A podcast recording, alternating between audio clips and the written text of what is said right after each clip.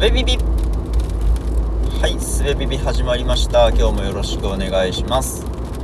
えー、っとですね僕料理が苦手なんですよ。えっとね苦手っていうのは、まあ、できないわけじゃないんですけど、まあ、普通にねこう凝ったものをしようとしなければ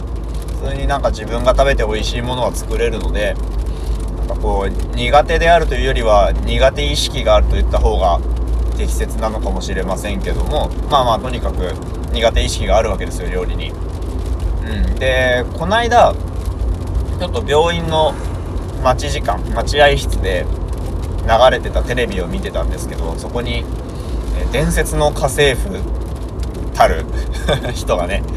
出てたんですよであの指定された食材でその場にある食材でバーッと何品も作ってみせるというようなね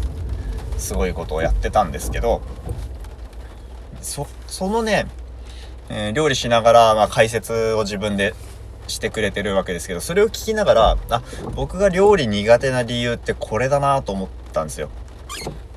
苦手な理由まあそうだね。苦手な理由これだなと思って。何かっていうとその調理してる中で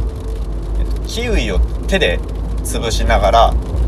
手で潰すと切るよりもこうまろやかさが出たり味が染み込みやすくなったりするんですよって言ったりとか、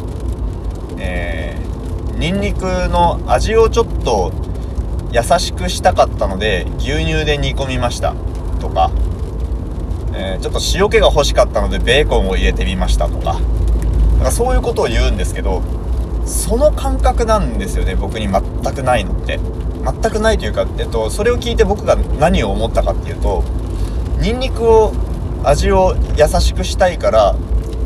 牛乳で煮込みましたっていうセリフを聞いて僕が思ったことは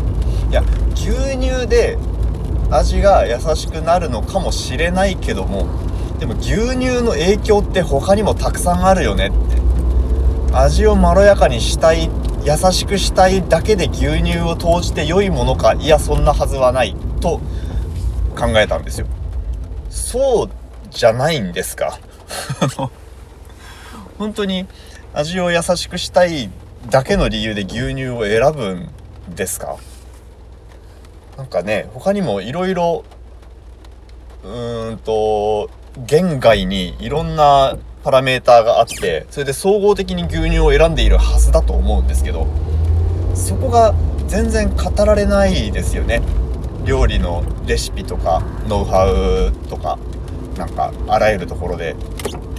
ここで牛乳を選ぶのはこれとこれとこれとこれとこれが理由であると。で似た他のものを選ばないのはこれが理由であるとか、えー、似たこちらのものでも良いのであると。それはこういう理由であるみたいな。そういう説明ってされないですよね。とかと塩気が欲しかった。塩味が欲しかったのでベーコンを入れましたとか言われるといや塩味が欲しかったなら塩を入れてくださいと思ってしまうわけですよ。でそこでベーコンを選ぶのって、えー、塩では得られない何か良いことがベーコンにはあるから総合的にベーコンを選ぶと判断しているんだと思うんですけどそこがね、全くわかんないんですよ。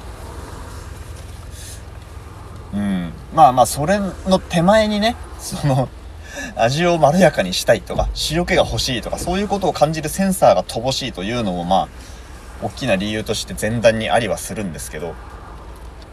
まあそのね、とにかくそのテレビ番組を見ながら、僕が実感した料理の苦手ポイントやっぱそういうところですよね。うん。だからそこにある、うん、説明されないファンタジーを解き明かすこと解きほぐすことっていうのが僕の料理の苦手意識克服の、えー、大きな一歩になるだろうとは思うんですがどうやったらねその一歩が超えられるのかが全く分かんないですね。なんかこういやもうね本音を言ってしまうと努力せずに習得できる方法があったら教えてください。好奇心しかないですね。好奇心しかないというのはあのデトリックとしての好奇心がものすごくあるという意味ではなくって本当に言葉通りのここには好奇心しかないわけですね。だから楽に習得できる方法があったら知りたいです。